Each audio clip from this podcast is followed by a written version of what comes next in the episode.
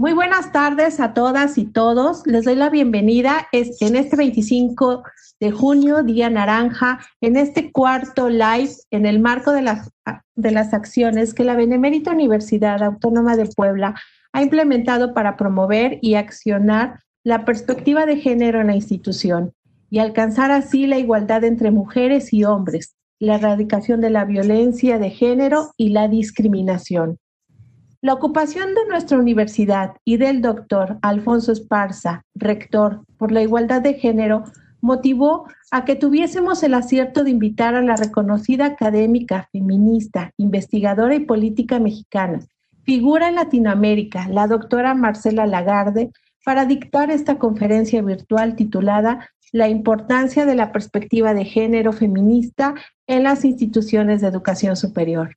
A la doctora Lagarde la acompañan dos referentes del feminismo en Puebla, orgullosamente universitarias, las doctoras María del Carmen García Aguilar y la doctora Elba Rivera Gómez, quienes nos compartirán sus experiencias sobre el tema en nuestra institución para saber más al respecto y la manera de sumarnos desde lo personal y lo institucional. Es así como doy la bienvenida a las académicas que nos acompañan y me permitiré leer sus semblanzas. Doctora Elba Rivera Gómez. Es doctora en Historia y Estudios Regionales por la Universidad Veracruzana, maestra en Ciencias Históricas y profesora de Historia por la Universidad Amistad de los Pueblos, Moscú, Rusia. Es profesora investigadora de tiempo completo del Colegio de Historia y de la Maestría de Educación Superior de la Facultad de Filosofía y Letras de la Benemérita Universidad Autónoma de Puebla. Asimismo, es integrante del Sistema Nacional de Investigadores Nivel 1 y del Cuerpo Académico Historia de las Prácticas Políticas, Género e Identidad. Desde 2014 es presidenta honorífica y fundadora de la Red Nacional de Licenciaturas en Historia y Cuerpos Académicos de México. Es fundadora de la Red Internacional de Estudios sobre Varones y Masculinidades y del Seminario Permanente de Historia de las Mujeres y Género. Pertenece a la red Cómplices por la Igualdad. Cuenta con una trayectoria en los estudios de historia de las mujeres, estudios de género de las mujeres desde 1994 a la fecha. Doctora María del Carmen García Aguilar. Doctora en Filosofía por la Universidad Nacional Autónoma de México, pertenece al Sistema Nacional de Investigadores, SNI Nivel 1, profesora investigadora de tiempo completo de la Facultad de Filosofía y Letras. Actualmente es secretaria de Investigación y Estudios de Posgrado de la Facultad de Filosofía y Letras de dicha institución. Sus líneas de investigación son filosofía, práctica, feminismo y estudios de género, estudios transmodernos y discursos alternos. Ha dictado cursos y conferencias en la Universidad Tecnológica de El Salvador, la Universidad Interamericana de Panamá y en Universidad del País Vasco.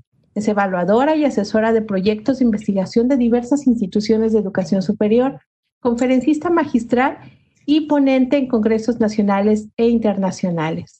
Asimismo, ha publicado en revistas de circulación nacional e internacional, participante de diversos proyectos colectivos que han dado como resultado la publicación de libros, entre los cuales ha sido prologuista, compiladora, coordinadora y coautora. Autora de los libros Feminismo Transmoderno, una perspectiva política, un discurso de la ausencia, teoría y crítica literaria feminista, temas y diferencias, escritoras contemporáneas mexicanas, y su última publicación, Feminicidios y Precariedad en el México Contemporáneo, en coautoría con Luz Mariel Flores Bautista, en Aguirre Moreno Arturo y Ayala Juan Carlos. Tiempos sombríos, violencia en México Contemporáneo. La rectoría de nuestra institución reconoce ampliamente su trayectoria en el Centro de Estudios de Género de la Facultad de Filosofía y Letras de la UAP, al ser la primera coordinadora fundadora, así como su participación en la elaboración del protocolo para la prevención y atención de la violencia de género en la UAP, lo que la distingue como una de las académicas feministas más importantes de Puebla. Doctora María Marcela Lagarde y de los Ríos. Es antropóloga, feminista, madre y abuela, teórica e investigadora, catedrática, escritora y activista, maestra y legisladora.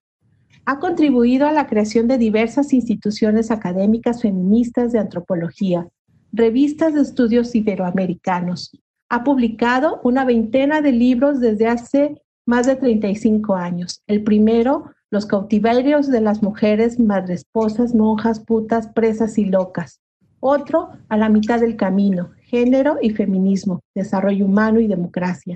el último, El feminismo en mi vida, hitos, claves y Ha contribuido a la elaboración de la Ley General de Acceso a las Mujeres a una Vida Libre de Violencia y también a la Constitución de la Ciudad de México. Es presidenta de la Red de Investigadoras por la Vida y la Libertad de las Mujeres, coordinadora de los talleres Casandra de Antropología Feminista. Fue integrante del Consejo Civil Asesor de ONU Mujeres del 2012 al 2014 y presidenta fundadora de la Comisión Especial de Feminicidio de la Cámara de Diputados de la 59. 59 legislatura del 2003 al 2006. Como diputada, promovió con otras diputadas y diputados la Ley General de Acceso de las Mujeres a una Vida Libre de Violencia, vigente en México desde el 2007, así como la tipificación del delito de feminicidio.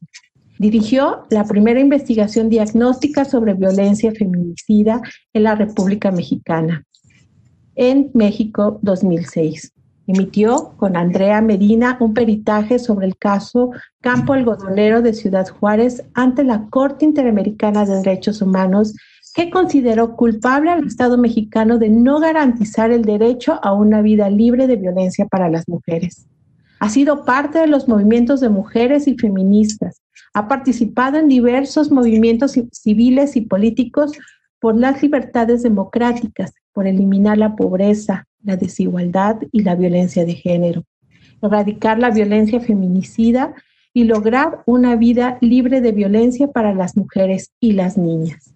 Es una convencida de la causa feminista por la valoración y el empoderamiento de las mujeres y las niñas, así como por la erradicación de cualquier tipo de opresión, discriminación y daño contra personas y comunidades. Como feminista, su opción es libertaria y pacifista, por la vigencia de los derechos humanos, por la democracia, el desarrollo humano sustentable y la paz. Gracias, queridas doctoras, por este compartir. La dinámica de intervención es la siguiente. Escucharemos a la doctora Marcela Lagarde durante entre 35 y 40 minutos con la conferencia que nos va a compartir. Al término, las doctoras María del Carmen y la doctora Elba responderán a una serie de preguntas relativas al tema en nuestra universidad para dar paso a los comentarios y preguntas de la audiencia hacia ustedes. Se leerán solo algunos, ya que por cuestiones de tiempo no podrán ser todos. Adelante, doctora, por favor. Sí, muchas gracias. Eh, gracias a todas por estar aquí, a todos. Eh, quienes se conectan con nosotras y la verdad quiero decir que estoy muy contenta y emocionada de estar en tiempos de, del virus eh, hablando por el conducto de nuestras máquinas y viéndonos en pantallas y tratando de dar el paso para sobrevivir a esta pandemia. Em, estoy muy agradecida porque quiero compartir con quienes no saben que yo fui parte de la Universidad Autónoma de Puebla. Eh, durante seis años trabajé ahí. Fui prestada por el Instituto Nacional de Antropología a la Universidad de Puebla. Me prestó eh, el instituto y para fundar con Daniel Casés, que era mi esposo, eh, el Colegio de Antropología en nuestra benemérita universidad. Para mí fue un, un honor y fue un gusto y un lujo porque llegué a una universidad viva, abierta, crítica, muy comprometida y dispuesta a dar un gran, gran aporte académico a la problemática social y política y cultural eh, en Puebla y en el mundo. Pero eh, ese fue, digamos, el enfoque. Eh, ahí yo hice algunas cosas. Fundé el taller de sexualidad y cultura, eh, que primero fue taller de antropología de la mujer, así se llamaba. Estaba oyendo el currículum de mis colegas y también hablaban así, ¿no? Eh, era, hacíamos eh, sociología de la mujer, antropología, el derecho y la mujer. así se veían las cosas. Tuvimos que hacer un gran cambio teórico y epistemológico para pasar de eso a reconocer que hay diversidad de mujeres, que no es posible generalizar de esa manera eh, abstracta y como deber ser. Y cambiamos muchísimo, introdujimos una visión y una perspectiva crítica eh, en los estudios de la mujer y poco a poco fuimos desarrollando lo que luego se llamó los estudios de género y los estudios feministas. Y cuando me invitaron a participar, no lo comentamos, pero creo que sí lo comentamos. El tema era, si eran estudios de género, y creo que yo insistí en, en el enfoque feminista, ¿no? O, o, ya venía en el título, no me acuerdo, pero lo compartimos, de hecho. Esos cambios los hemos vivido durante 40 años. Son cuatro décadas de feminismo en nuestro país y en el mundo, eh, del que somos producto todas nosotras y otras que no están aquí y quienes están conectadas.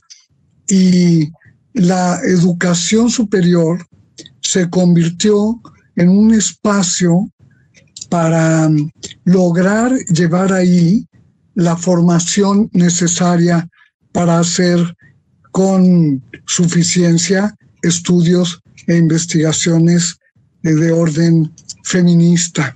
Y bueno, ha sido un proceso. Empezamos siendo autodidactas, las que ahora somos las más antiguas, autodidactas y creamos círculos de estudio, de lectura, teníamos tradición, veníamos de la izquierda, nos formábamos en círculos de estudio en torno al marxismo, en torno al comunismo, al socialismo, y de ahí pasamos a hacer círculos de estudio feministas. Y bueno, eh, fue un gran descubrimiento el feminismo para muchas de nosotras fue fascinante, estimulante, intelectual y políticamente. Y bueno, abrazamos la causa y generamos espacios que no había. Escuchando el currículum de mis compañeras, les diré que eh, pareciera que todo por donde pasaron ya estaba.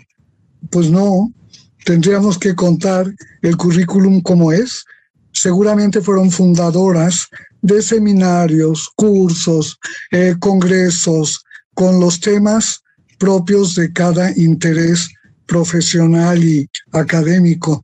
Pero eso, eso no estaba, no había el espacio, había que crearlo, pero además a veces con instituciones en contra, autoridades en contra, parte del profesorado en contra y, bueno, parte de nuestro trabajo ha sido convencer.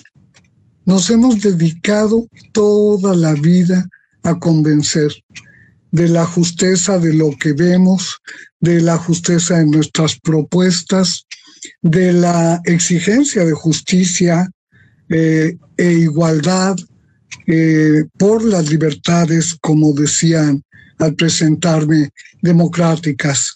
Entonces, quiero también que pensemos la relación entre el feminismo y esta perspectiva analítica y las instituciones de educación superior como una relación compleja de procesos que a veces la institución es más avanzada que la sociedad pero otras veces no.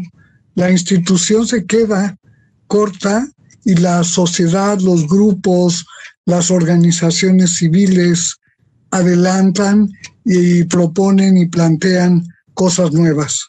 Entonces, eh, esta relación agridulce entre los, la educación superior y eh, los estudios de género y de feminismo. Em, muchas nos hemos beneficiado de ella. Gracias a eso hemos podido trabajar y avanzar, pero muchas también de nosotras hemos tenido que enfrentar obstáculos enormes.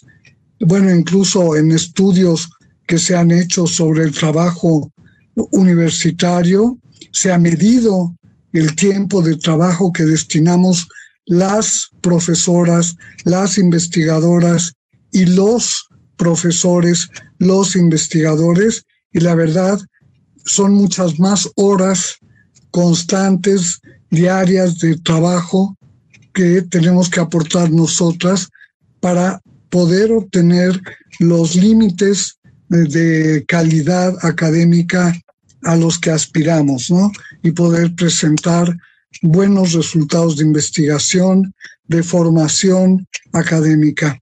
Eh, enseñar feminismo me parece como el hilo conductor de lo que esta tarde quiero contar aquí, además de lo que ya dije. Enseñar feminismo eh, se puede hacer de muchas maneras. Se puede hacer de manera privada en grupos de trabajo, de reunión, de afinidad, por sintonía, pero también se puede hacer en las instituciones de educación superior. Y casi todas las instituciones universitarias al día de hoy cuentan con centros de estudios de género de orientación feminista. Cuentan también con programas de género para transformar el orden social de la academia, para hacer más equitativa la distribución de las cargas entre mujeres y hombres, o no solamente entre mujeres y hombres, para que avance la perspectiva de género en las instituciones. Bueno, decir que enseñar o aprender feminismo para mí ha sido el centro de mi vida eh, y el centro de mi vida académica como investigadora, en que he investigado como muchas otras la condición de las mujeres y la situación específica por facetas de la vida, por áreas de problemáticas, por todo lo que define lo que somos las mujeres y los hombres en el mundo, es decir, lo que somos por ser mujeres o por ser hombres los hombres. Toda la crítica social que recogemos a esa construcción de género que es tan desigual, tan injusta, tan violenta, tan terriblemente dañina para mujeres y hombres. Y singularmente destaca eh, la violencia contra mujeres y niñas como el más grande daño que el orden patriarcal impone a las mujeres al vivir por el solo hecho de ser mujeres. Entonces, poder traer a las instituciones de educación superior análisis, conocimientos, perspectivas que permitan eh, profundizar la investigación con esa mirada es muy importante. Pero es muy importante que la gente, estudiantes, maestras, maestros, todos sepamos que esa perspectiva de género es feminista. Si no, no es. Lo quiero dejar clarísimo, porque en muchos sitios hay simulación de que se trabaja con perspectiva de género y con eso ya se plantea como que es muy progresista. Pues depende. si es feminista, sí, y si tiene esa mirada eh, feminista, eh, justiciera, eh, compleja, integral, holística, bueno, puede ser que estemos hablando de lo mismo. La academia feminista es una de las dimensiones del feminismo y la verdad contribuye enormemente a democratizar a las propias instituciones y a la sociedad.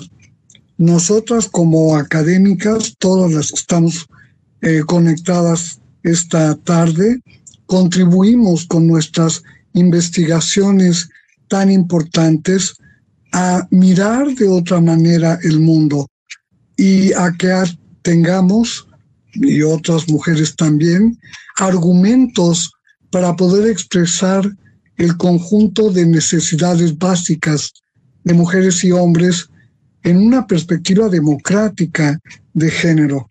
Y bueno, esa es la tarea nuestra y yo la celebro, la comparto con ustedes, eh, comparto la dicha enorme de haber sido parte de la UAP.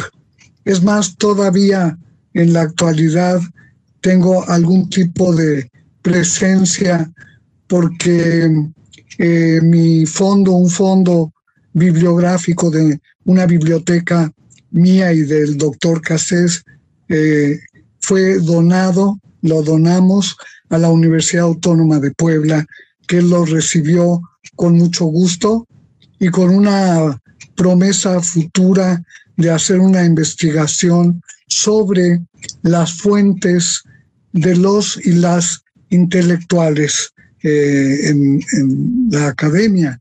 Y me parece, ojalá lo hagamos en algún momento porque sería muy interesante.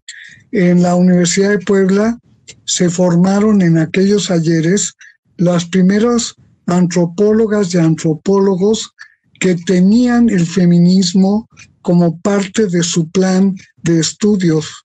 Todos fueran a dedicarse o no a hacer estudios de género.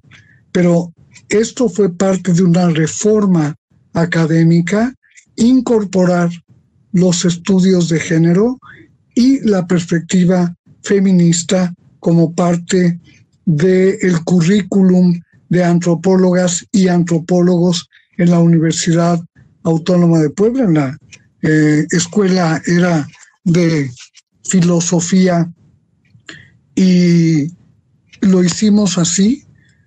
Están todavía en la universidad integradas algunas de estas colegas y compañeros que egresaron de la UAP con esa perspectiva integral, ya no de hacer estudios fuera de como un chipote, sino hacer estudios integrales con una perspectiva feminista. Es una epistemología particular.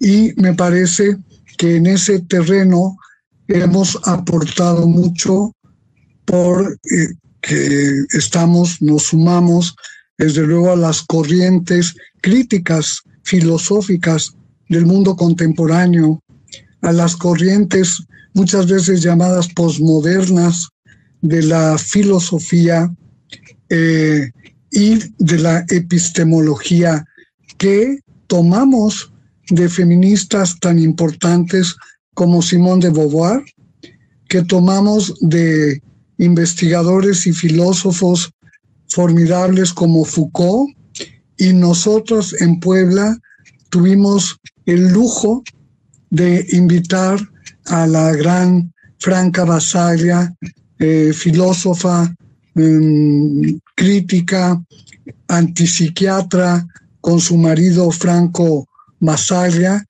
que vino a la Universidad de Puebla, ella, Franca, y nos dio tres conferencias magistrales. La mujer, mujer, locura y sociedad. Ayer lo comentábamos emocionadas con las compañeras al preparar esta sesión y sugerí, y lo hago con todo respeto, eh, que por favor rescaten ese libro y que la universidad pueda hacer una edición conmemorativa, tendríamos que hacerle una presentación, no sé, pero que no lo dejen perder porque es de una gran actualidad, enorme actualidad. Franca hizo un texto, tres conferencias, eh, sobre esos tres ejes, la mujer, la locura y la sociedad. Todo mirado desde una perspectiva de análisis de los poderes detectables, los micropoderes, los macropoderes, eh, y de manera crítica. Por eso ha sido tal vez reconocida como postmoderna. En ese sentido es post, no porque no asuma la modernidad, sino porque como Derrida, digamos, hace la crítica radical de la modernidad y le exige a la modernidad que cumpla. Y la promesa de la modernidad es muy sencilla, pero es muy compleja. Implicó la modernidad dar un viraje y colocar en el centro del mundo a los sujetos sociales.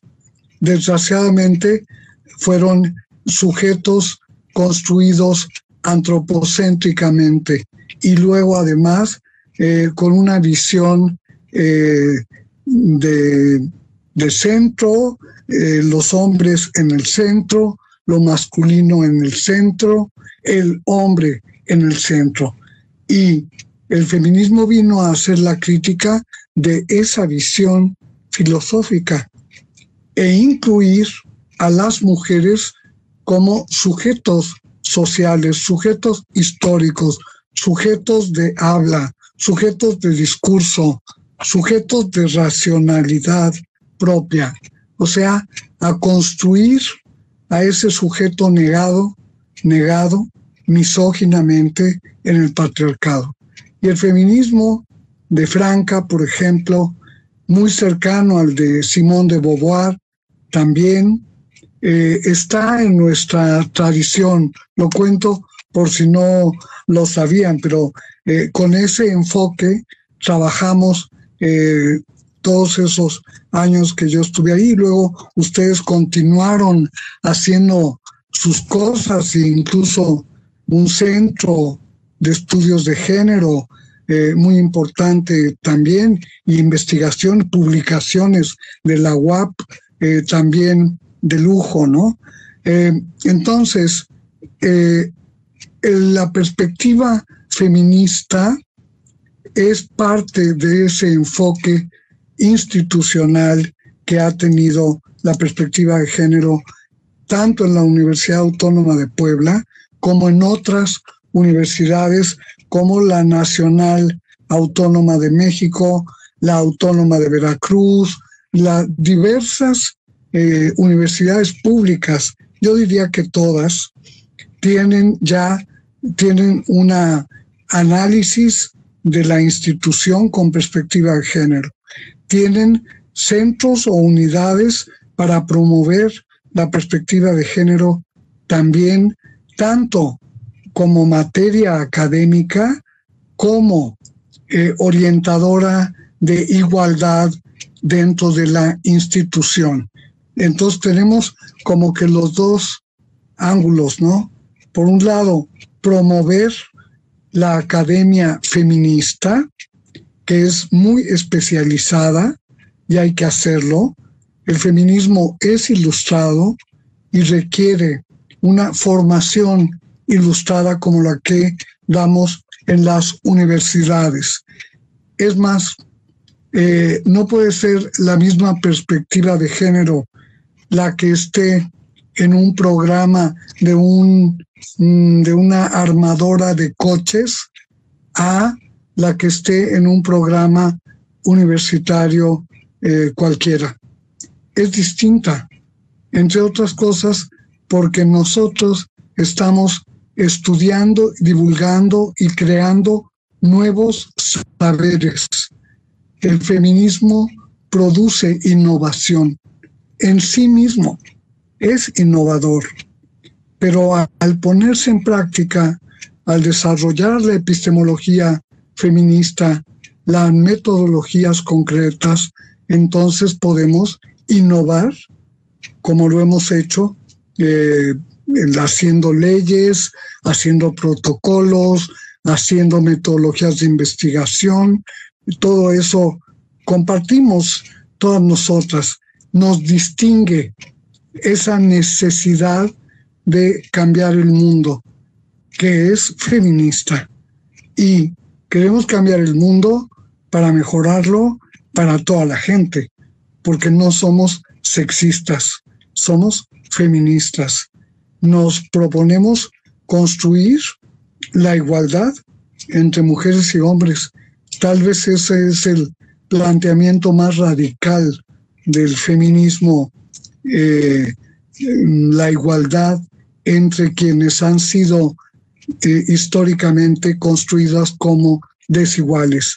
Y nosotros planteamos otra cosa, es esa igualdad a la que aspiramos también como camino de llegada y como vía de acceso a erradicar la opresión toda de género y de clase y étnica eh, y de edad y de condición, de legalidad, eh, de estancia territorial, en cualquier, en cualquiera de estas relaciones hay opresión y la propuesta feminista es erradicar la opresión, no solo disminuirla, no bajarle, sino eliminarla, erradicarla, como decimos en las leyes que hemos hecho sobre la violencia contra mujeres y niñas,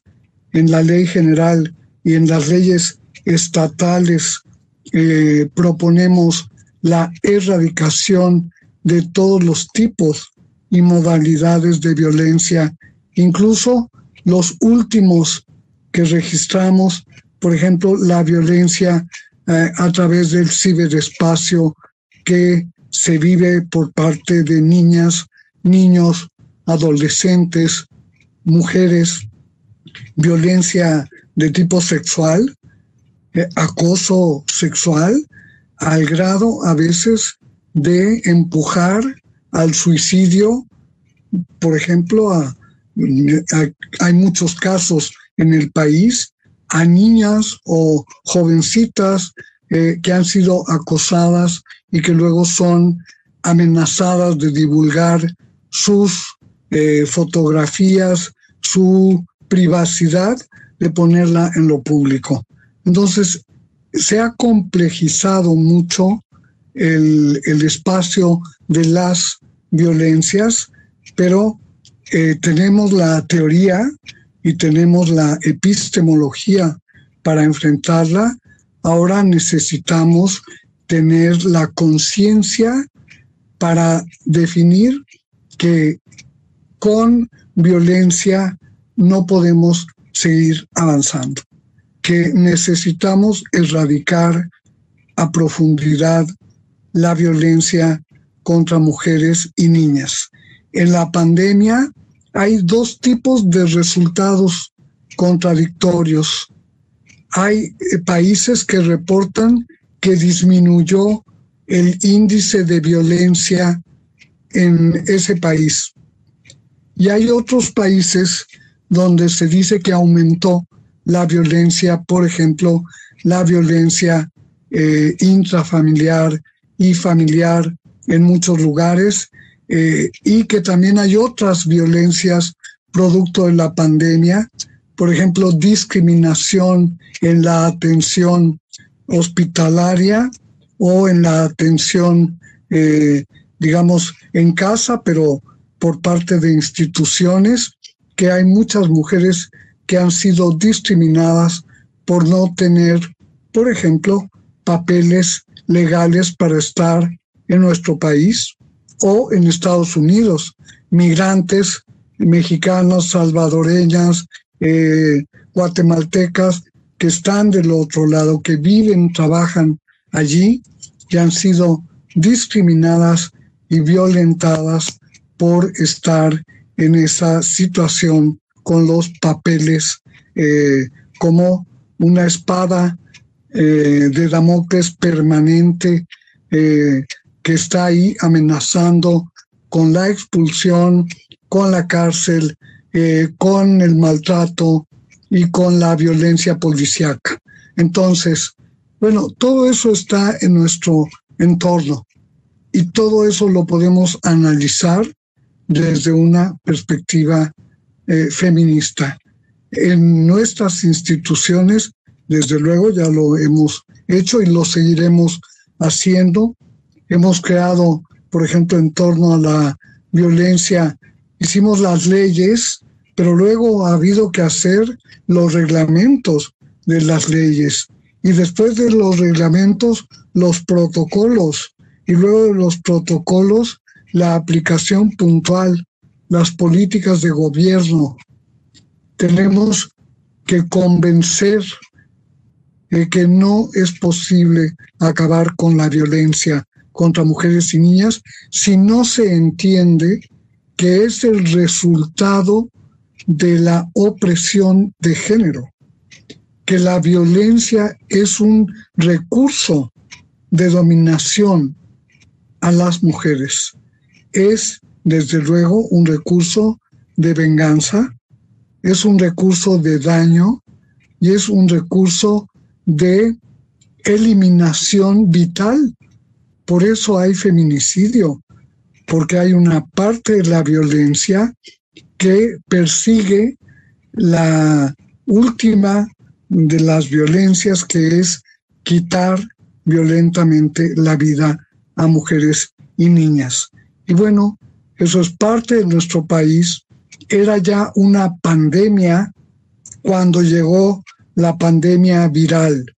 Y quiero decir que no podemos permitir que salga del escenario, que salga de la mesa política el tema de la violencia feminicida, que tenemos que sostenerlo eh, porque a raíz de la pandemia del virus ha habido como una totalización del intercambio de comunicación eh, en torno a la pandemia. Pero otra vez tendremos que empezar y ya lo estamos haciendo, yo lo estoy haciendo en este momento, a retomar el tema de la urgencia de darle un tratamiento específico, integral, holístico, democrático, justo a la política de gobierno que tiene que hacer algo sencillo y complejo. Promover proteger, institucionalizar la vigencia de los derechos humanos de las mujeres y las niñas. Ya sabemos, para erradicar la violencia tenemos que tener derechos humanos. O sea, la erradicación depende de el desarrollo de los derechos humanos que sean conocidos por las mujeres por la sociedad, eh, que se enseñen en las escuelas, que haya formación cívica en derechos humanos, en toda la educación, desde la primaria hasta la superior. Tiene que haber la construcción de una nueva cultura democrática de género que requiere obviamente saber, conocer paradigmas nuevos, paradigmas distintos como el de desarrollo humano eh, sustentable, que es el que está en la base de la propuesta para el desarrollo de mujeres y niñas. Ambos, la democracia y el desarrollo, me parece que son articulados el nicho para eh, atinarle a qué es lo que hay que reforzar y qué es lo que hay que eliminar en nuestro modo de vida, en nuestra cultura y en lo que estamos viviendo en este momento crítico.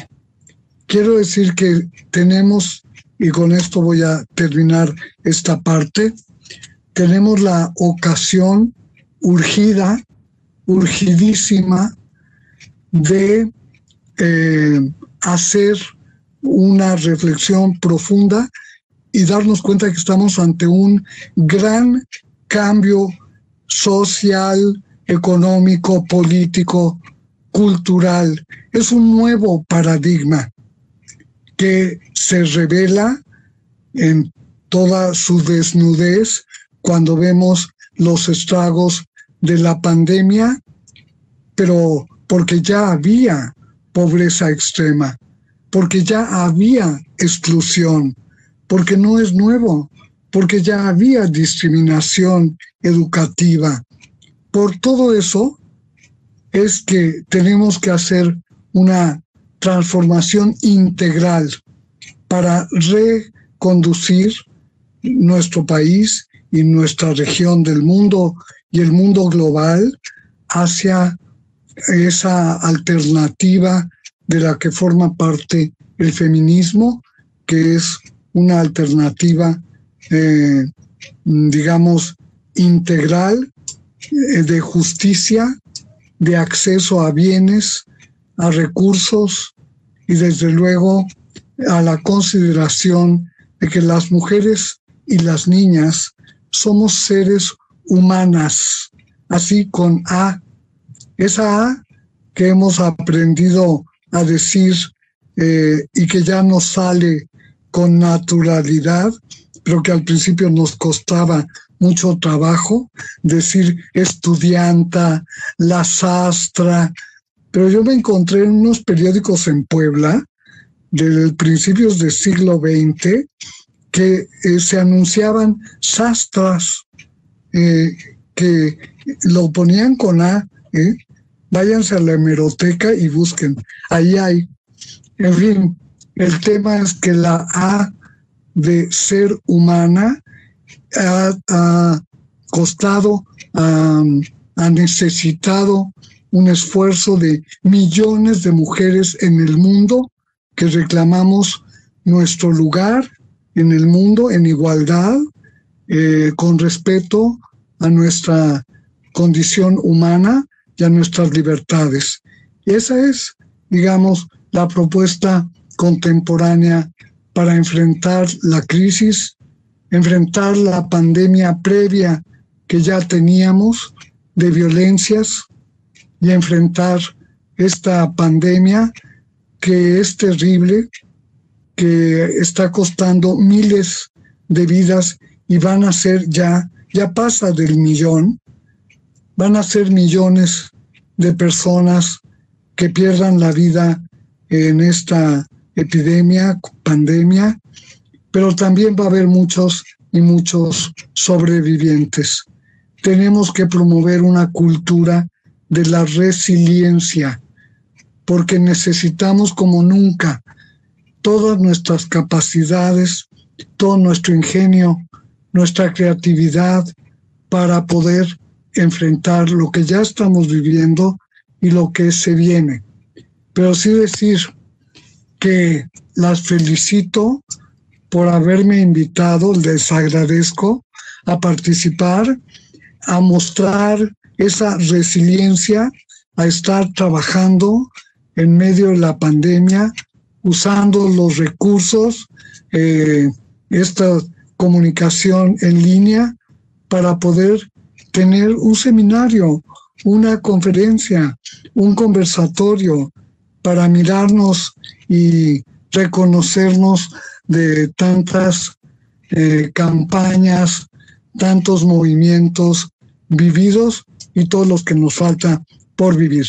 Eso es parte de lo que la universidad permite eh, ese encuentro entre feminismo y universidad se dio de una forma muy intensa al principio de año, cuando eh, para el 8 de marzo tuvimos una magna manifestación nacional en la Ciudad de México, pero 25 manifestaciones en todo el país por el 8 de marzo, todavía con la agenda del Me Too, a mí también, la agenda de la denuncia sexual eh, que las mujeres hemos venido haciendo en los últimos tiempos. Y es un cambio extraordinario lograr que las mujeres rompamos el tabú del silencio, pues eso lo ha logrado el feminismo. Y rompimos el tabú del silencio y los grandes sátrapas, los, los patriarcas, violadores de niñas, de mujeres, violentadores, golpeadores, acosadores, han sido denunciados con nombre y apellido. Ya, ya no pueden eh, contar con el sometimiento brutal sobre las mujeres violentadas, pero por fin con la capacidad de denunciar, de decir que ha sido construida socialmente por millones de mujeres en el mundo. Y no olvidar que en los primeros días, esos ocho y nueve, estaban muchas universitarias en huelga exigiendo el fin de la violencia feminicida en nuestra en esa universidad, en esa ciudad, en ese estado, en nuestro país. Y fue lo último que convocamos eh, así en las calles a decenas de miles de mujeres y hombres eh, que están de acuerdo con erradicar la violencia contra mujeres y niñas y de construir la igualdad entre mujeres y hombres, entre mujeres y mujeres, entre hombres y hombres, eh, para poder enfrentar el desmantelamiento de todo un orden moral, social, político que legitima la violencia como parte de la humanidad. Y el feminismo pues plantea que no. Y ahí coincidimos con corrientes pacifistas de muchos lugares del mundo que en la actualidad están reivindicando el fin de las violencias. Y me parece que estamos ante una confluencia, una sintonía para construir esos derechos humanos de todas las personas. Bueno, yo quiero dejarlo aquí para que podamos hacer un poco de conversatorio como habíamos quedado. Muchas gracias. No sé a quién le tengo que decir acá. Gracias. gracias, gracias, doctora. Eh, bueno, me, me, atreví a hacer un corte para eh, enviarle y dejarle los saludos. Em, hay saludos internacionales desde Estados Unidos, Colombia, Honduras, Guatemala y Bolivia. Le envían abrazos ororos desde Bolivia, así lo escribieron.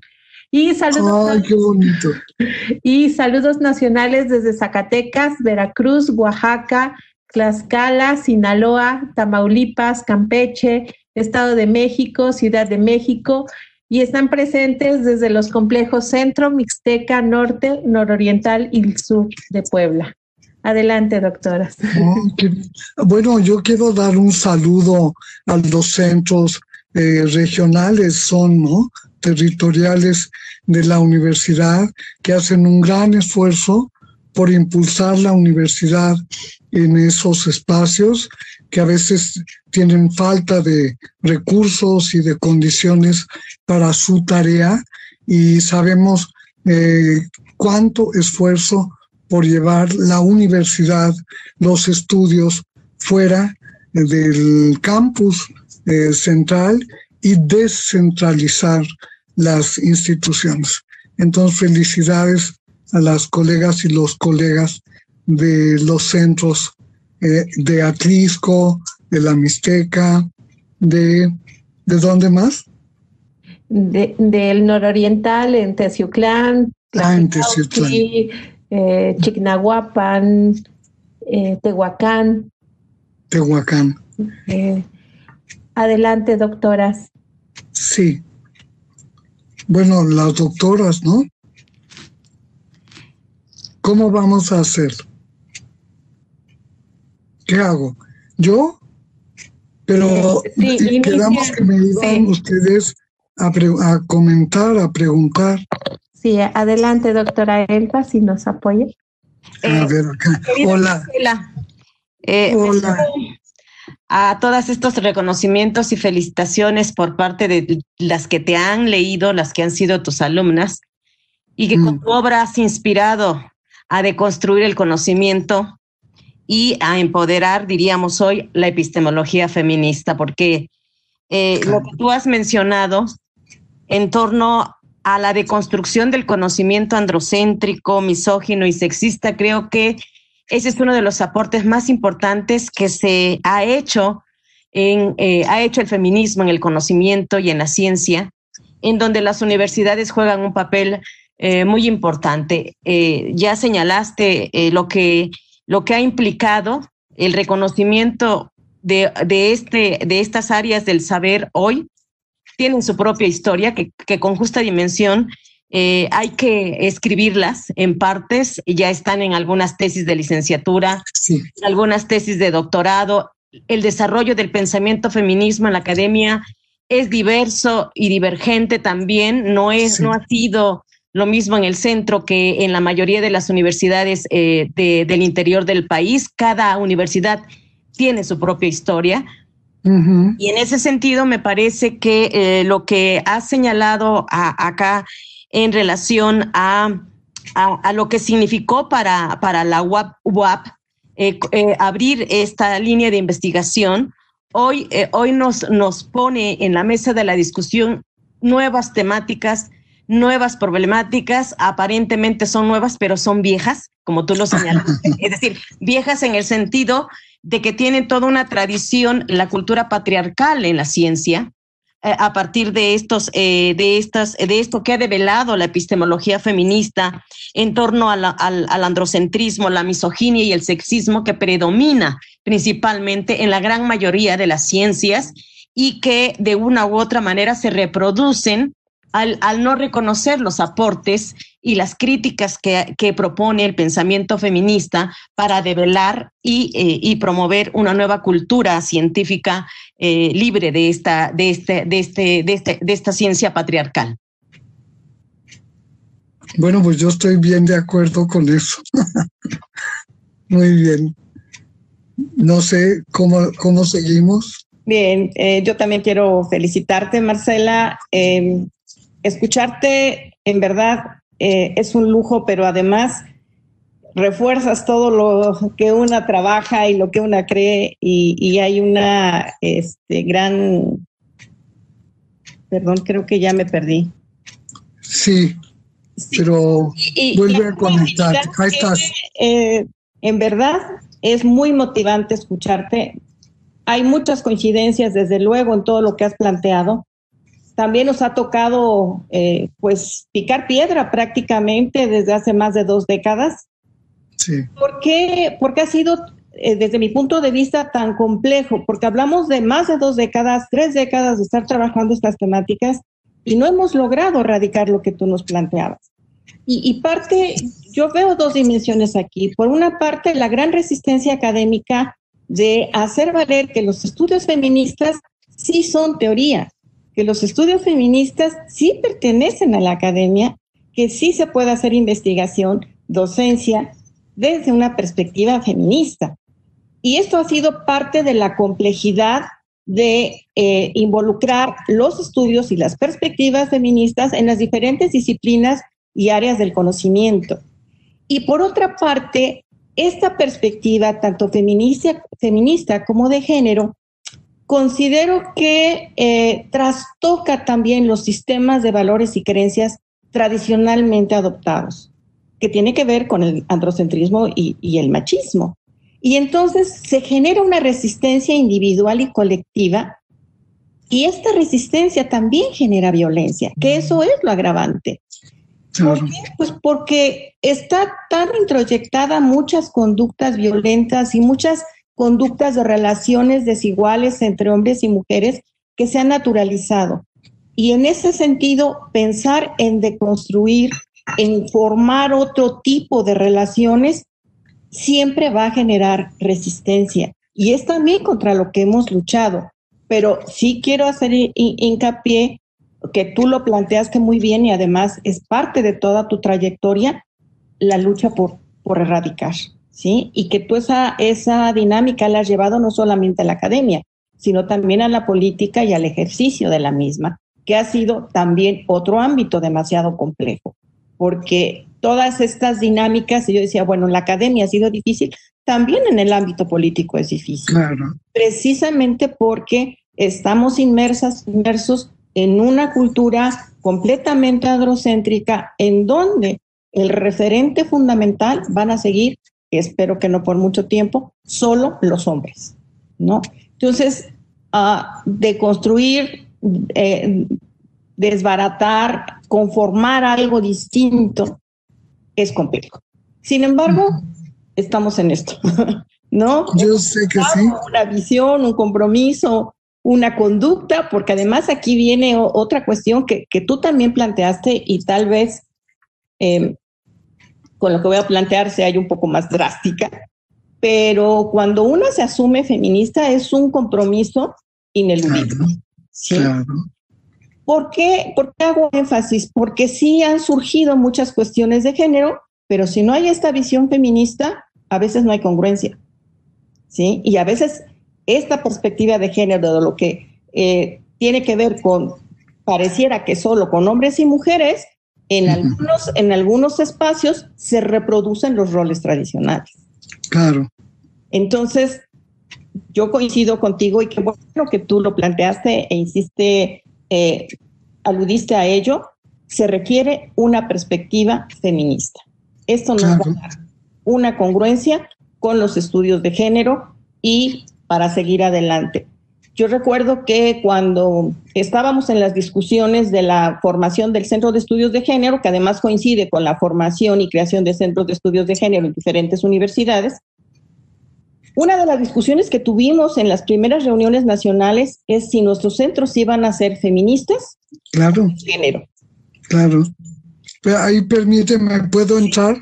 ahí, eh, solo para recordar a una queridísima filósofa Graciela Hierro, que fue nuestra decana y bueno, la queremos mucho a Graciela y me gusta mucho recordarla y evocarla. Eh, y ella, cuando discutimos en la Universidad Nacional Autónoma de México la creación del programa, ni siquiera era centro, era un programita de la universidad eh, era lo mismo, era de género o era feminista. Y ahí votamos, argumentamos, escribimos un montón el tema. Al final tomamos una decisión. Y la mayoría votamos porque fuera feminista. Pero tomó la palabra Graciela y nos explicó que si íbamos con la propuesta como feminista, la íbamos a perder. Si estábamos dispuestas a eso, llamémosle doblemente feminista. Ir a perderla en el Consejo Universitario, ni siquiera en comisiones. Y finalmente se llamó Programa Universitario Estudios de Género por ese debate. Bueno, 20, 30 años después, está otra vez la UNAM hace cinco o diez años tal vez, eh, discutiendo crear un instituto de estudios de género o feministas y vuelve a empezar una maestría en, en género o feminismo. Eh, y no, no es o, el problema es pensar de forma eh, binaria, ¿no? y simétrica. No es así la perspectiva de género es una propuesta teórica de investigación, de conocimientos y de todo lo que ya, ya tiene como tradición, eh, creada por feministas. Fue, fueron feministas en un momento de la historia del pensamiento crítico, de los movimientos feministas en la calle, que en sus universidades, sobre todo en Estados Unidos, Gail Rubin eh, planteó su artículo histórico eh, en ese congreso que se llamó Hacia una antropología de la mujer. Y ahí escribió acerca del tráfico de mujeres, donde expone la teoría de género y la categoría de género y todo lo de género, y ahí nos seguimos. Y Joan Scott, la otra estadounidense historiadora en la misma época, también publica un trabajo sobre género. Y ya de ahí no sabemos cuál fue primero, si Joan Scott o Gail Rubin, pero que tiene autoría, la perspectiva de género la tiene y que es producto de la perspectiva feminista, de esa filosofía política. Ahí surge el género. Antes, teóricamente, la que lo anticipó fue Simón de Beauvoir. En el segundo sexo, primer tomo, léanlo, habíamos de hacer un seminario en línea sobre Simón de Beauvoir. Eh, yo estoy muy contenta porque acabé mi artículo sobre ella y por eso la traigo encima. Pero ella expone una metodología, una epistemología, eh, donde hace eso que mencionaste, eh, que es la deconstrucción. Es el primer ejemplo que yo leí, que no fuera Foucault, fue Simone de Beauvoir la que aplica la, la deconstrucción y entonces hace la crítica política al marxismo, eh, política feminista, la crítica política feminista al psicoanálisis, la crítica política a la socioantropología con Levi eh, y a todo y deja instalada esa epistemología, cómo construir pensamiento feminista. Es un lujo, está en el primer tomo del segundo sexo. Y bueno, pues nosotras también hemos tratado de de hacer eso, de difundirlo y de plantearlo. No hay que antagonizar al género y al feminismo. La perspectiva de género es feminista y hay que enunciarla, hay que decirla, porque sí hay, como dijeron ustedes, simulación y muchísimas veces encuentra una que hay un concurso y llega un montón de gente que no sabe nada de feminismo, no sabe nada de género y a lo mejor gana el concurso. Y a lo mejor tiene una plaza o el contrato o lo que sea, ¿no? Y uno dice, pero ¿cómo van por el mundo así? Así van, simulando como si fueran, como si supieran. Y la verdad no saben. Eh, lo vemos cuando se contrata empresas de, para hacer campañas eh, y tienen un enfoque misógino, campañas para enfrentar la violencia hechas por institutos de las mujeres de todo el país, a veces tienen esa, esos dibujantes, esa pluma, esos comunicólogos que no tienen perspectiva feminista de género. Y entonces producen una cosa ahí horrenda, ¿no? Bueno, pues, ¿qué sabe que nos conectamos ahí en la construcción. Así es.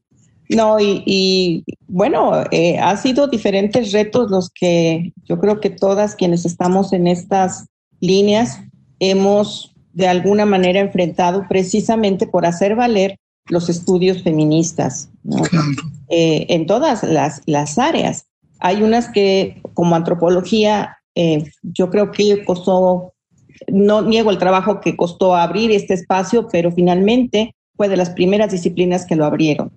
Eh, y después literatura. Literatura hay una fuente riquísima de trabajo con de género feminista. Sí. bueno, las demás, eh, pues todavía vamos encontrando resistencia. Derecho. Derecho. Derecho, por ejemplo. No había antropólogos, digo, abogadas feministas y abogados feministas, no había. Ahora cada vez más te encuentras, además también con eh, seminarios, con publicaciones, todo ese campo del derecho ha crecido por el feminismo. Eso es eh, entusiasmante, ¿no? Sí, sí, sí. Y además, dicho sea de paso, son los estudios feministas de género los que impactaron y, y a partir de ahí se impulsaron, de ahí se impulsaron los estudios de las masculinidades. Exactamente. Entonces, ah, investigaban a los hombres al revés, ¿no? Les aplicaban las mismas categorías que a las mujeres. Luego ya en la actualidad creo que ya están haciendo algo más interesante. Pero al principio los hombres aparecían en esos grupos de masculinidades nuevas y eso como víctimas, ellos también de la violencia. Entonces, pues era una cadena victimista, por ejemplo. Entonces, entrarle de otra manera para comprender que aunque fueras víctima, también puede ser opresor, ¿no? En fin, es, es un largo camino que hay que recorrer, pero ahora hay estudios de género también para todos los cambios de género trans, ¿no? El transvestismo, las mujeres trans, las personas trans que no son mujeres ni hombres, los hombres trans, los bisexuales, los en, en tránsito, los en tránsito, en un proceso que en su identidad no tiene todavía nombre, por ejemplo, ¿no?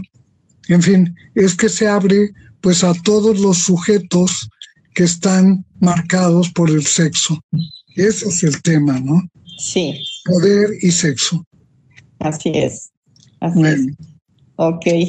El quieras comentar algo en ese sentido. Sí, eh, eh, yo creo que Marcela ha puesto en la mesa de la discusión algo que está pasando en muchas de nuestras instituciones de educación superior, en eh, que nos falta todavía abrevar en algunas áreas y, campos del conocimiento como el derecho, la medicina, la psicología, no se desarrollan de la misma manera que como lo hizo la antropología eh, sus, eh, la incorporación del feminismo como, como una teoría y como una acción de vida también eh, representa y significa para, para nosotras las mujeres ir, ir muchas veces contracorriente de la política institucional. Seguro. esa política institucional que yo recuerdo que este, desde el Congreso de la Unión se promovió la transversalización de la perspectiva de género. Claro. gracias a esa transversalización, en algunas universidades, eh, la institucionalización de los estudios de género fue, eh, fluyó rápido, pero en otras instituciones se impuso como una política, este, como una política de, de arriba hacia abajo, de tal manera que eh, ocasionó resistencias. También, también, la transversalización de la perspectiva de género en la educación superior, superior condujo a, las redes, a la, a la, construcción de redes eh, de centros, programas eh, de estudios de género o de programas institucionales en lo que hoy llamamos la RENIES. Y me parece que eh, una, una, una deuda o un pendiente del feminismo en la academia está relacionado con la transversalización de este conocimiento feminista en los planes y programas de estudios. Eh, tú tienes eh, experiencia al respecto, porque bueno, gracias a esta trayectoria eh, académica y política se, ha, se han creado maestría, primero diplomados, después especialidades, maestrías, y en el país tenemos dos doctorados feministas que se llaman así. ¿no? Es decir, creo que eh, dentro del feminismo académico tenemos que recuperar nuestra genealogía y nombrarnos como lo que somos, estudios feministas. ¿no? ¿Qué opinas? Bueno, me encanta. Me sumo a la propuesta. Pero la, la, tú abriste otro tema formidable, que es el tema de la genealogía, que en el que estamos siempre, porque, bueno, por ejemplo, ahorita yo cité a las creadoras de la categoría de género, por si alguien no sabe el nombre y cree que salió ahí en las eh, coliflores, ahí nació la, la teoría de género y no, nació en el escritorio de Gail Rubin. Así como sabemos que Newton hizo algo, tenemos que saber que Gail Rubin pensó al género y tenemos que abrevar de su artículo histórico, o Joan Scott, o Graciela Hierro, o Rosario Castellanos. Tenemos que leer a Rosario Castellanos, por favor. Es un lujo, es una maravilla. Más pasa el tiempo, más eh, la aprecio y más me, me conmueve. ella fue una de las eh, pensadoras que introdujo eh, a Simón de Beauvoir en la cultura en México. Fíjense nada más, tiene el mejor trabajo que yo le he leído sobre el segundo sexo. Es de Rosario Castellanos. Y bueno, luego su obra, eh, toda, toda su, sus cuentos, sus versos. Eh, ella también hace de construcción poética todo el tiempo con su poesía, precisamente en un libro que se llama Poesía no eres tú. ¿A quién se lo está diciendo? Es, un lujo, ¿no? Bueno, eh, las genealogías son muy importantes. Y yo comentaba hace poco que cada vez surgen más y más feministas. Les damos la bienvenida a todas las nuevas feministas que vienen llenas de bríos, de ganas de hacer cosas, que son innovadoras, que tienen creatividad eh, y convicción y compromiso, todo eso, y decía yo, pero no tienen genealogía feminista, muchas de ellas. No han leído organizadamente, no tienen la historia, no tienen incluso el conocimiento de qué ha pasado en el, el periodo en que están vivas, ¿no? O sea, tenemos que hacer cada quien nuestra genealogía. Eso yo lo hago en mis talleres con las colegas que vienen. Hacemos la genealogía múltiple, porque tiene que ver con el sistema de parentesco, pero luego lo rebasamos y tiene que ver con el sistema educativo y tiene que ver con el sistema laboral y tiene que ver con la política y tenemos que ir incorporando a mujeres eh, creativas en las que nos identifiquemos o que nos interesa o nos gusta o nos aporta o nos fortalece, nos empodera pensar con ellas y sentir, así como decimos, pues mi abuela hizo esto y el otro y lo demás allá, pues sí. Y junto a ella, mi maestra de primero de primaria o mi maestra de, voy a acordarme de la facultad o de, o mi colega en la Cámara de Diputados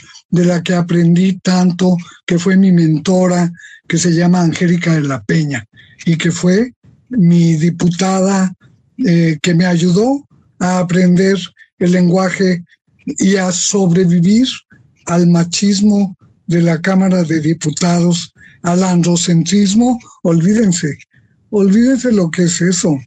Es el mundo complicadísimo y sobre todo cuando yo fui diputada, éramos mujeres el 22% de la Cámara.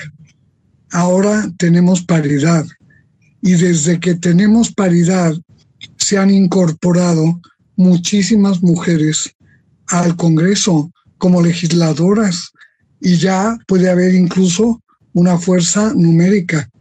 Cuando hicimos en otra, en otra diputación, en la constituyente de la Ciudad de México, hicimos una constitución que nos proclamó Ciudad de México, ya no Distrito Federal. Acaba de pasar hace poquito. Bueno, ahí las constituyentes, las diputadas, eh, propusimos una agenda de género. La sostuvimos todas juntas, la mayoría, bueno, salvo dos que tres ultras de la derecha que era imposible, pero fue plural, fue de todos los partidos, nuestro trabajo, aliadas todas, eh, con conciencia de género, para impulsar la perspectiva de género en la Constitución. Y me dieron la encomienda, eh, que yo agradezco a mis compañeras y compañeros constituyentes, la encomienda de los derechos humanos en la Constitución. Así que, como pez en el agua, me tocó trabajar en eso, pero conté con el apoyo de priistas, de ciudadanos, de periodistas, de toda la gente en torno a la agenda de género feminista que llevamos a ese Congreso Constituyente. Han cambiado mucho las cosas y solo quiero decir una cosa para no irme aquí con un, un saborcillo. Cuando alguien dijo, hemos hecho tantas cosas y no hemos terminado con toda esa violencia. Y les voy a decir algo que a lo mejor les quita el sueño, pero a lo mejor les vuelve el sueño. No es que un día allá en el horizonte se va a terminar la violencia de género contra mujeres y niñas. La historia no es así. La historia es que hoy, aquí y ahora, dimos un paso central, decisivo, para que ocurra aquello otro que debe ocurrir y aquello otro y que es simultáneo y que es desfasado y que tiene otro ritmo. El ritmo de la historia es en siglos. Y es por eso digo que no les vaya yo a quitar el sueño, pero es en siglos. Por ejemplo, cumplir a cabalidad el derecho a la educación universal de las mujeres en México, como plantea el derecho a la educación, no se ha conseguido. Pero ya hemos logrado ir a escuelas millones de generaciones y generaciones de mujeres en México. Y hemos logrado incluso hacer áreas, estudios, centros de género y feministas. Hemos ido a espacios universitarios donde no querían que estuviéramos, pero estamos. ¿Cuánto vamos a tardar? Lo estamos haciendo. ¿Qué se hizo el año pasado? ¿Cuál fue la ventaja, el gane? Ah, bueno, que se descubrieron cinco indicadores importantísimos institucionales de violencia. Eso, eso es que ya se está terminando con la violencia contra las mujeres y las niñas. O sea, es un proceso. Son múltiples procesos que deben confluir para que, digamos, estamos en el proceso de enfrentar y erradicar la violencia. Yo no digo que no lo hemos hecho, nunca lo diré, ni tampoco digo ya lo tenemos. Digo, no, avanzamos. Fíjense qué hicimos. Creamos un semáforo, ahora que están de moda con esta pandemia, pues nosotras creamos un semáforo en la Cámara de Diputados, en la Comisión de Feminicidio, para eh, los derechos humanos de las mujeres en el país y creamos indicadores el avance de los derechos humanos, hipótesis, eh, repercute eh, en debilitar la violencia. El avance de los derechos humanos va eliminando violencias. El avance de los, y entonces es un indicador con un valor. Y el semáforo verde, amarillo y rojo. Había entidades cuando hicimos esa investigación sobre violencia feminicida, como Guanajuato, por ejemplo, que siempre estaba en rojo su semáforo eh, en cualquier derecho humano. O sea, no se cumple. No, las instituciones no lo asumen. En otro momento, otros estados estaban en rojo y otros en amarillo. En verde, en verde, por ejemplo, con el derecho al aborto, solo la Ciudad de México. Y en nuestro mapa era el puntito verde georreferenciando un gran avance para erradicar la violencia contra mujeres y niñas, que es tener el derecho a decidir sobre nuestros cuerpos y nuestras vidas, y el derecho a decidir sobre nuestra sexualidad, nuestra maternidad, sobre la interrupción del embarazo, sobre el aborto. Todo eso es así. Entonces, tenemos que nombrarlo también eh, nosotras construyendo la narrativa. Tenemos que hacer el discurso porque si no, la gente cree que es muy sencillo y que ahí están las cosas. No, no es así. Es un, como lo dijeron las tres, eh, todo lo hacemos a veces en espacios y en ámbitos de mucha dificultad, pero los avances son importantes y notables. Eh, bueno, eso es lo que quería decir. No se desesperen, el tiempo histórico se mide en décadas, en medios siglos, en siglos, y bueno, ahí vamos. El feminismo tiene tres siglos sobre la tierra, desigualmente por países, de manera terrible. En muchos lugares fue llevado por el colonialismo. Es increíble. Así de contradictoria es nuestra historia.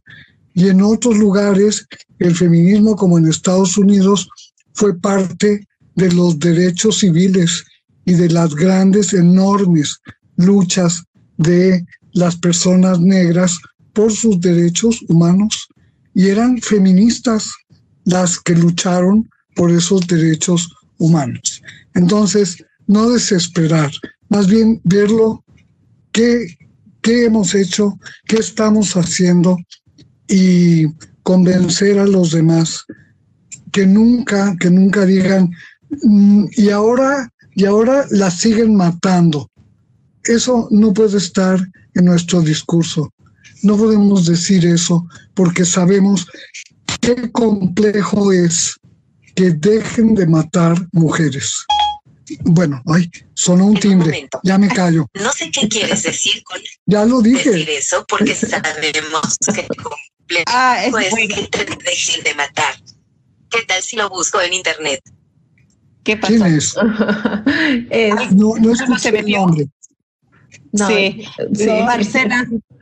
Eh, desafortunadamente tenemos, o por fortuna, el tiempo va, eh, desafortunadamente el tiempo va contra nosotras y contra nuestra eh, riquísima charla. Ya, ya se imaginará nuestro público radio escucha cómo eran tus, tus clases o cómo ah, podría ser el seminario que están solicitando, que tú nos dijiste. Bueno, esperemos poder converger y organizar conjuntamente ese seminario sobre la obra de Rosario Castellano, sobre la obra de, Simón de Beauvoir, aquí eh, en el chat eh, de, la transmisión en vivo, es, eh, es, son algunas de las cosas que están señalando.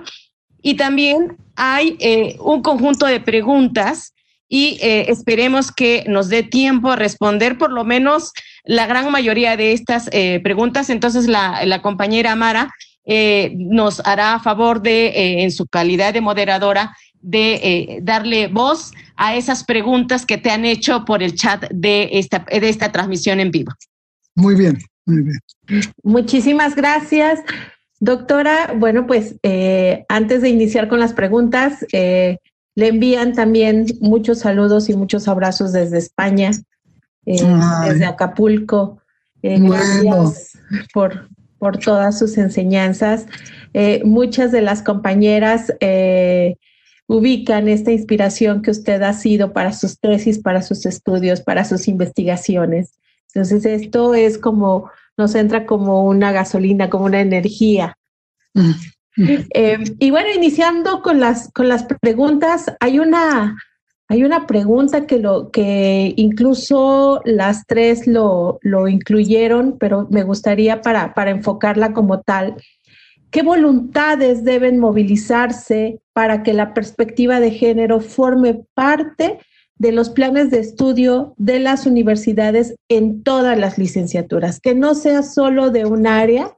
Y esta nos lleva a otra pregunta que se me hace sumamente importante dentro de esta área, igual para que la, puedan responder. ¿Cómo enseñar feminismo en las ciencias exactas? Son dos preguntas. Adelante. Ajá, con Rita Levi Montalcini, la gran doctora neuróloga, maravillosa, científica, que es feminista, fue, ya murió a los 102 años y ella promovió la enseñanza del feminismo en las ciencias eh, llamadas exactas o, duras, les llaman, eh, y ella promovía muchísimo el desarrollo intelectual de las mujeres. Y la verdad, su vida de investigadora fue impresionante. Eh, eh, les debieron dar el Nobel y no se lo dieron, pero, pero fue formidable. Yo les recomiendo, lean a Rita Levi Montalcini y monten un seminario sobre ella. O sea, ¿cómo, cómo, cómo nos movilizamos? Somos académicas. O sea, no estoy aquí en un taller de coches, ni en una armadora. No estoy en la Volkswagen, estoy en la UAP. Y la UAP es una institución académica. ¿Qué hacemos? Academia. ¿Quiénes deben promover que en todos los planes de estudio haya X, Y o Z? Bueno, los distintos actores que intervienen en la programación académica, en el diseño de los planes de estudio. Hay que trabajar con esas personas, hay que estar muy cerca, pero también nosotras, como lo hemos hecho otras veces, debemos tener propuestas, debemos eh, ir a los espacios donde se debate la teoría, la epistemología, la filosofía de la ciencia, pues como se ha hecho en las universidades que tienen estudios de género, eh, eh, obviamente hay lugares donde hay poca gente interesada. No importa, fortalezcamos lo que tenemos, convoquemos a todo el mundo, pero eh, no tiene que quedar todas las, las ramas, todas las carreras, todas las... No, se, esto sucede como se va dando. Llega una persona a un espacio como académico, he tratado de comentarlo con ustedes en mi intervención, y puede movilizar gente para el resto de su vida. Yo vivo todavía movilizada por, por mi sintonía con Franca Basaglia todavía tengo energía vital que obtengo del recuerdo cuando la leo, cuando la cito, cuando evoco lo que decía. Y pudimos avanzar en la UAP enormemente con la estancia de Franca Basalla ahí. Eso nos dio mucha fuerza para poder impulsar primero estudios de antropología de la mujer y luego eh, los estudios de sexualidad y cultura eh, al estilo de la teoría política y todo eso. Eso lo logramos a veces por personajes. Las universidades cuentan con una gran calidad académica. Todas ustedes son formidables, tienen currículum muy importante, tienen reconocimiento. Bueno, eh, convoquen. Cuando no se tiene la de ganar en todas partes, la mejor fórmula de la convocatoria puede ser un congreso, un congreso universitario sobre estudios de, como le quieran llamar ustedes, feministas, de género. Eh, el objetivo es formar gente en la perspectiva de género. Yo sí haría algo así, porque por donde yo voy en el mundo público, les urge gente que sepa perspectiva de género. Dan cursos, talleres a toda la gente, como si con un tallercito a veces de dos días la gente fuera a comprender toda esta revolución cultural de la modernidad y la crítica que hacemos nosotras. Entonces, hagamos, formemos gente experta en género, que no hay abogados, que no sé qué, hay que crearlas que no se puede de abajo para arriba, sino arriba para abajo. Hay que hacerlo. Que si se fijan el modelo en todo el país, ha sido un seminario, luego un diplomado, después del diplomado una maestría temporal, después una ya eh, inserta en los planes de estudio. No tenemos suficientes doctorados nos urge tener doctorados porque ahí es donde, según la tradición universitaria, se da la verdadera especialización en los doctorados, donde ya podemos ser un currículum a modo de los grandes problemas nacionales, de lo que nos interesa en el debate global, de lo que ustedes quieran. Pero así ha sido. Y ya después, la gente que se formó es la que empieza a ser contratada y empieza a generar un espacio de saber y conocimiento. Entonces, me parece que eh, hacer un, círculo de lectura con biólogas, eh, yo conocí uno muy famoso, eh, que lo voy a decir porque a lo mejor alguna le llega el tip. En la UNAM, un grupo de las más, las científicas más así, hicieron un grupo de costura y se juntaban los viernes a coser con sus máquinas portátiles en la casa de una. Y en la noche llegaban los compañeros maridos eh, y les preparaban de cenar. Era un ejercicio de transformación de los géneros lo que estaban haciendo y se llamaba el Club de Lilito. La doctora Norma Blasquez, mi querida amiga, que fue coordinadora del CEICH eh, en la UNAM, ella fue parte del Club de Lilito. Rosaura Robles, Rosaura no es, no es Robles, es, ahorita digo el apellido, que presidió la Academia de Ciencias es otra. Y así, y son científicas. Y yo también soy científica y soy de las ciencias exactas.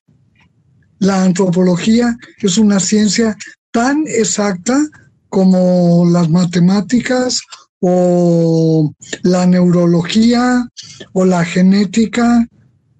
O sea, se puede pensar con mujeres y hombres sobre género, siempre. Y se puede estudiar eso, y se puede debatir, pero siempre con recursos. No decir, bueno, ahora vamos a discutir este, si de veras eh, hay violencia contra las mujeres. Ahora vamos a discutir si de veras las matan o están exagerando. A mí me ha tocado oír ese tipo de preguntas. Y no, Se trata de convocar gente interesada. Al principio puede ser un pequeño grupo y luego ya, y luego se pueden integrar con los de otras áreas. Eh, trabajar con filósofas y filósofos es un lujo. El feminismo es en una gran dimensión filosofía. El feminismo es filosófico y podemos decir que hay filosofías feministas muy importantes y que sin filosofía no habría feminismo. Así de rotundo, ¿no? Entonces, bueno, eh, hay manera de hacer todo esto. Así es. ¿Quieren eh, hacer otra pregunta? Sí. O comentario, lo que quieran. Sí, me gustaría hacerle esta pregunta a las tres doctoras. Eh, ¿Cómo buscar coincidencias entre los diversos feminismos en México? Lo primero es no partir de esa pregunta. O sea, ya estás partiendo con una respuesta.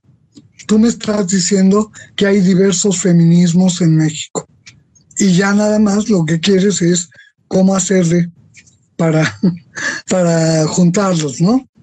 Bueno, pues me parece que la pregunta está el equívoco, porque supondría, hipótesis, el, lo que está oculto en la pregunta es que debería haber un feminismo, debería haber un pensamiento único, una acción única, un proceder único, una ética única.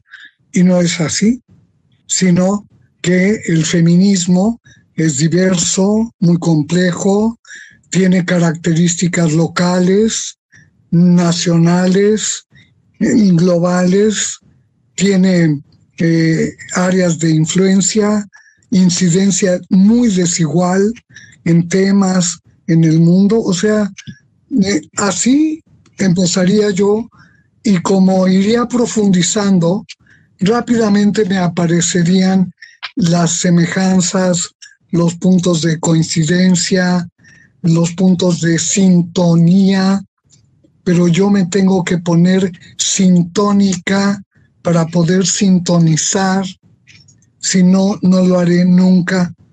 Si parto de la bronca, nunca voy a ser afín a las demás. Si parto de la eh, clasificación del feministómetro, ya perdí. Ya perdí. O sea, el feministómetro no es feminista. Es androcéntrico y es misógino y es terrible. Mm. Entonces, no buscar ese tipo de cosas. Más bien, yo diría, al estilo feminista, ir abierta a aprender. ¿De quién? Pues de todas, de, con las que voy a estar en un seminario dentro de dos meses, con quien estoy trabajando en un proyecto eh, académico y que no elegí yo, pero me tocó, con las del sindicato, con las radicales, con, con todas hay algún punto de afinidad y sintonía. Pero hay que, hay que ir con sintonía, tener como una especie de detectores de personas con las que sintonizamos. A veces no basta más que una mirada y una ya sabe que con esa persona puede ser cómplice o entenderse para, para discrepar con respeto, como sea. O sea, me parece que estamos en un momento de gran, gran necesidad del encuentro, más ahora confinadas, además se añade este confinamiento, y entonces estamos ávidas, ávidas de otras como nosotras, que estén reflexionando el mundo, lo propio que pensaban antes, que estén cambiando porque están haciendo una nueva terapia a través de, del Internet, por ejemplo, o están haciendo un curso eh, con transformación o están estudiando teatro y quieren saber acerca del teatro y el feminismo. Y entonces tenemos que decirles, léete a Virginia Woolf. Y ahí encontrarás una conexión sintónica.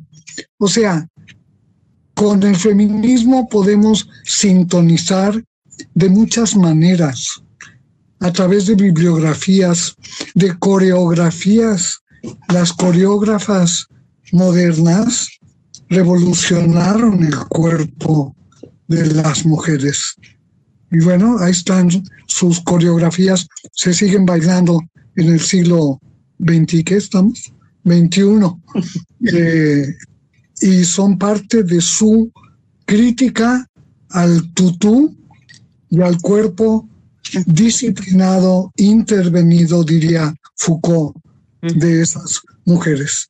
Y vino Isadora Duncan, y vino eh, Magritte a México, vinieron muchas gentes a romper ese esquema de una sexualidad eh, mm, esclavizante para las mujeres. Y bueno, no sé, ahí le paro esta respuesta por si hubiera más. ¿Hay más? Sí, adelante. en, el sentido de la pregunta que nos hicieron, yo eh, quisiera apuntar algunas cuestiones. Por una parte, el movimiento feminista, entre otras cosas, es un movimiento político y por lo tanto vamos a encontrar diferentes tendencias, diferentes corrientes, que lo importante no es que haya esas diferencias, qué ricas que haya esas diferencias, porque entonces vamos descubriendo también otras problemáticas que posiblemente no se ven desde la postura que una asuma. Eh, es esta, esta cuestión de, afinidades creo que vendría bien trabajarlas desde una propuesta que hace Luisa Muraro, que también la conoces bien, que es la del afidamento. Claro. No importa desde la postura feminista que tengas, finalmente soy feminista y voy a encontrar esa afinidad o, esa sintonía, como tú dijiste, con las otras personas. Y sumamos, no restamos. Sí. yo yo, bueno, ajá, sí, sí. No, no, adelante. Nada, es que con el afidamento eh, pensé inmediatamente en la sororidad de la que yo soy promotora día y noche, mañana y tarde, porque me parece una ética muy importante para las mujeres y para las feministas de manera eh, destacada, mm, por lo que nos permite mm, no solamente reconocer a las otras, a nosotras en la diversidad, sino reparar daños de las relaciones de competencia y discriminación entre mujeres. Nos permite ser resilientes e innovar nuestra propia condición de género en la relación que tenemos con las demás. Imaginarias, fantásticas, de carne y hueso y un pedazo de pescuezo, eh, ausentes, ya fallecidas, eh, en fin, eh, de todas, todas las mujeres y lo femenino, que no quiere decir que aprobemos todo lo que somos las mujeres, ni que aprobemos a las mujeres hagamos lo que hagamos. Al contrario, somos muy críticas, pero no criticonas. Somos muy respetuosas, seámoslo. Y entonces podremos hacer relaciones de encuentro feminista con otras mujeres, que es un encuentro, como tú dijiste, político. Es más, para mí, la sororidad ya puesta en escena es una alianza política entre mujeres. Y es una ética de reconocimiento de la dignidad de las mujeres y de las libertades. Entonces, eh, promover la sororidad me parece eh, importantísimo. Eso ayuda incluso, ha ayudado muchísimo a movimientos de mujeres donde se ha desplegado la sororidad que ha conducido a hacer la, el distanciamiento con lo patriarcal a muchas mujeres y luego al acercamiento a la búsqueda contemporánea em, del feminismo eh, como está pasando en este momento. Habían de ver cuántos, cuántas plataformas, cuántas redes están ahorita conectadas en el mundo entero haciendo una conferencia parecidísima a esta, en iraní, en, en pakistaní, que, que hablan, no me acuerdo, pero en, diferentes culturas, sociedades, en este momento que estamos viviendo algo tan global, tan simultáneo, y teníamos, ya veníamos caminando, ya veníamos trabajando las feministas medio siglo, las que estamos aquí y ahora y las jóvenes, eh, veníamos con eso. Pero la pandemia ha exigido de nosotras una voluntad política de encuentro, que agradecemos. ¿eh? Yo agradezco a la UAP que la haya promovido y a todas las conectadas eh, en que se hayan conectado en un acercamiento entre nosotras, que la verdad de eso va la sororidad, ¿no? Del qué hay entre nosotras y qué hay con los otros, ¿no? ¿Qué hay con los demás? Ahí también tendríamos que hacer un, un taller específico o algo sobre ese tema. Bueno, ahí lo dejo. Sí, yo nada más quisiera agregar a esta última pregunta porque coincido con lo que ha dicho Marcela y lo que ha mencionado Mari Carmen. Diría, el feminismo tiene historia, tiene momentos eh, eh, de, reivindicaciones eh, que son históricas y tiene un desarrollo, como ya lo mencionaste, muy específico por cultura, por región, por etnia, si, si queremos trabajar desde la interseccionalidad. Y esa diversidad y pluralidad enriquece al propio pensamiento feminista. Y a mí me parece que eh, hoy, eh, como feministas, tenemos un gran reto para empezar a respetar nuestra genealogía, conocer nuestra historia, porque esa historia nos va a poner en, el, en la mesa de la discusión qué hemos logrado, en dónde nos hemos estancado y hacia dónde debemos de ir todas unidas como feministas. Y con esto cierro. Muchísimas gracias. Pues bueno, el tiempo ha corrido infinitamente rápido y bueno, agradecemos eh, su inspiración, su pensamiento, su pasión a las doctoras Marcela, María del Carmen y Elba por su participación el día de hoy. Eh, también a nuestra rectoría por la responsabilidad y por la posibilidad de llevar a cabo estas actividades en el mes de junio. Agradecemos a Radio BUAP, a la Dirección General de Cómputo y Tecnologías de la Información y Comunicaciones. Asimismo, agradecer al equipo creativo de la Coordinación de Comunicación Institucional Agradecer también al director de la DAO para apoyarnos en toda la logística.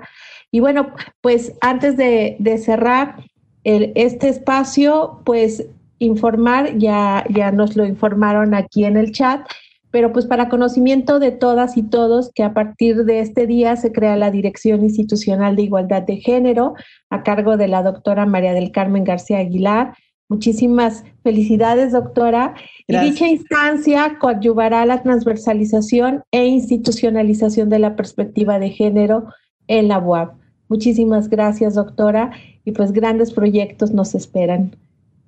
Gracias por la confianza del señor rector. Y bueno, pues vamos a sumar esfuerzos, porque efectivamente esto no lo hace una persona ni una sola voluntad, es la de todas y todos. Eh, no te vayas. Ah, estás. Aquí estamos. sí, doctora. Eh, bueno, informamos eh, que bueno, que el día de hoy se crea la Dirección Institucional de Igualdad de Género a cargo de la doctora María del Carmen. Entonces, a mí me gustaría, ayer cuando, cuando hicimos el ensayo, usted platicó algo desde esta experiencia cuando iniciaba un gran proyecto o iniciaba un congreso o iniciaba una sesión o un seminario, me gustaría mucho que no para, no, que, no para que se cierre, sino para aperturar estas grandes posibilidades que se generan en la UAP, pudiera iniciar con, en, eh, con la frase y trayendo a este momento a Simón de Beauvoir. Pero ¿cuál, cuál frase? Cuando decía que en ausencia de Simón de Beauvoir. Ah, con muchísimo gusto. No me atreví a hacerlo porque no se lo propuse y entonces me callé. Pero les comentaba que fue cuando yo trabajaba en la UAP y hacía todas estas locuras con mis alumnas, amigas tan queridas y compañeras eh, de luchas, como se decía entonces. Eh, me tocó presidir el Congreso de la escuela, era escuela, no era facultad de filosofía. Eh, me fue, me nombró el Consejo Universitario para que yo presidiera, porque era coordinadora del Colegio de Antropología. Entonces tenía ese, ese rango, ¿no? Y la mañana que iniciamos los trabajos del Congreso, yo me enteré que acababa de morir Simón de Beauvoir. Y entonces escribí una paginita, un obituario mm, muy emocionada, condolida, me, me, me daba tanta tristeza que ya no iba a ver Simón de Beauvoir. Me daba cuenta que el mundo era diferente cuando ella existía y yo no me había percatado de eso hasta que se murió. Dije, ¿y ahora qué vamos a hacer sin Simón de Beauvoir? Imagínense. Y entonces llegué al, al Congreso y bueno, al dar la bienvenida al rector y a todas las personas, a toda la gente, invitados, que mm, lo que dije fue eh, el obituario, lo leí y dije al final, antes de que me aplaudieran, dije, preside en ausencia Simón de Beauvoir. Y entonces toda la gente aplaudió a raudales, se pararon, un gran aplauso como de un minuto o algo así. Fue verdaderamente emocionante y, presidió en ausencia Simón de Beauvoir. Otra colega que ha presidido y que de ahí viene el tema fue Alaí de Fopa, la gran poeta, la gran feminista, fundadora de la revista FEM, que fue la revista de divulgación del feminismo durante muchos años. Hay que leer esos, esas revistas, ¿no? A ver de qué se trataban, habría que hacer tesis. A, la de Fopa eh, tenía una hija en la guerrilla en Guatemala. Ella era una escritora mm, reconocida, una respetada, pero en la época, que era terrible esa época, eh, en Guatemala había eh, represión muy fuerte y de repente Alaide tuvo que ir a Guatemala porque nació una nieta y fue a Guatemala a meterse a territorio de la guerrilla para conocer a su nieta en persona y la secuestraron y la desaparecieron en ese momento. Ya en la tarde no llegó a donde tenía que llegar y desde ese día en todos los eventos feministas decíamos preside en ausencia a la IDEFOPA. Y también decíamos, hoy es el día 20 sin Alaide. Hoy es el día 100 sin Alaide. Hoy es, sí, hoy la jornada, el periódico La Jornada saca siempre una inserción con la foto de una periodista que fue víctima de feminicidio y un periodista hombre eh, vinculados a la jornada que están desaparecidos hace dos años, yo creo. Y diario dicen eh, cuánto tiempo va sin ellos.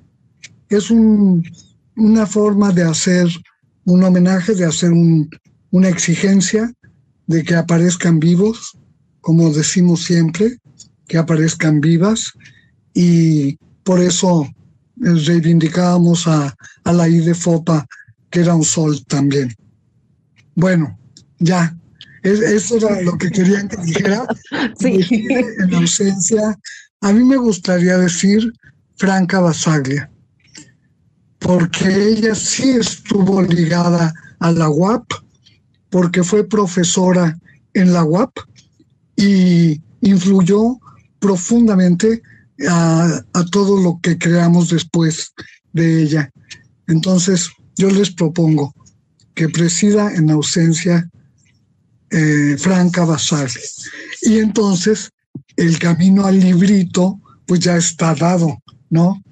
Hay que buscarlo para hacerle el homenaje completo, si ustedes quieren, desde luego. Muchísimas gracias, doctora. Mucho cariño, con mucho cariño. Sí, queridas sororas. Sororas. Les deseo lo mejor y les doy un enorme abrazo como nos abrazamos ahora, ¿no? Así.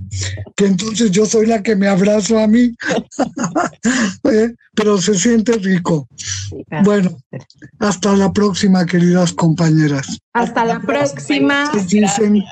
Gracias a las Más, de mil eh, conectadas.